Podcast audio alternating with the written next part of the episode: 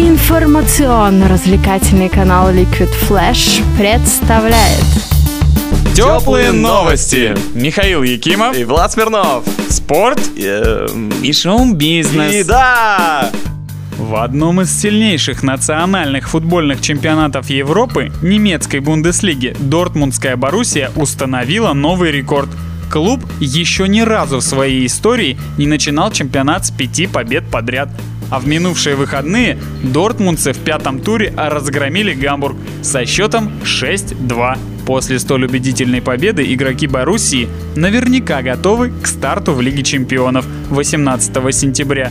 Даже несмотря на то, что первый матч они проведут на выезде против Наполи, лучшей команды Италии на данный момент.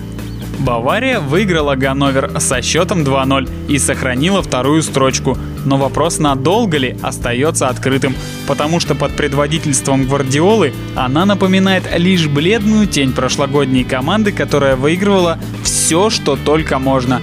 Конечно, выводы делать рано, но Байер, идущий на третьем месте, выглядит более сбалансированно и уверенно. Вот и Вольсбург в субботу клуб из Ливеркузена обыграл очень спокойно на классе со счетом 3-1. Тепло и хорошо.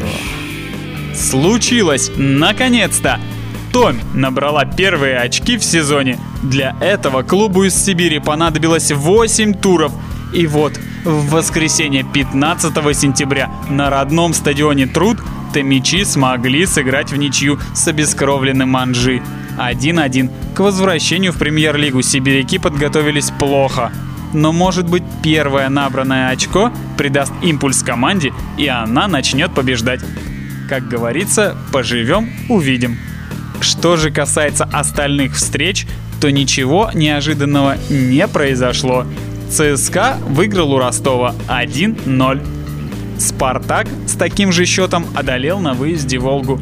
Рубин остается самой дружелюбной командой чемпионата, в шестой раз сыграв в ничью. Теперь в Перми с Амкаром 0-0. Также в ничью сыграли Краснодар и Крылья Советов 1-1. А «Зенит» перед стартом в Лиге чемпионов размялся на Тереке и победил его со счетом 2-0. В одном из самых интересных матчей тура «Локомотив» смог сломить Кубань на своем поле 1-0. А в вынесенной на понедельник заключительной игре «Динамо» вчистую переиграла «Урал», забив 4 мяча уже в первом тайме. Первый гол на счету Кокорина, а еще три в сетку ворот екатеринбуржцев вколотил Воронин. И лишь в самом конце матча Спартак Гогниев подсластил горькую пилюлю поражения. 4-1. Кушаешь, и слушаешь. В субботу 14 сентября в Новосибирске прошел большой спортивный праздник – Сибирский фестиваль бега. Для многих новосибирцев он стал уже неотъемлемой частью городской культуры. Об этом свидетельствует большое число участников. По данным организаторов, 8200 спортсменов подали заявки на участие в различных забегах.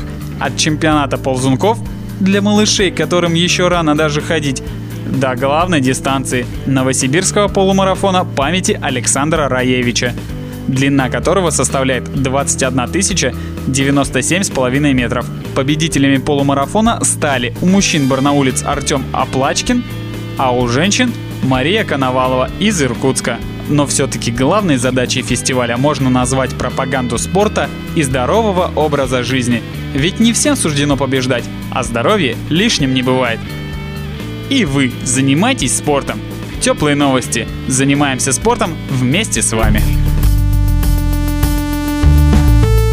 Теплые новости. Такие же теплые, как кофе и котята.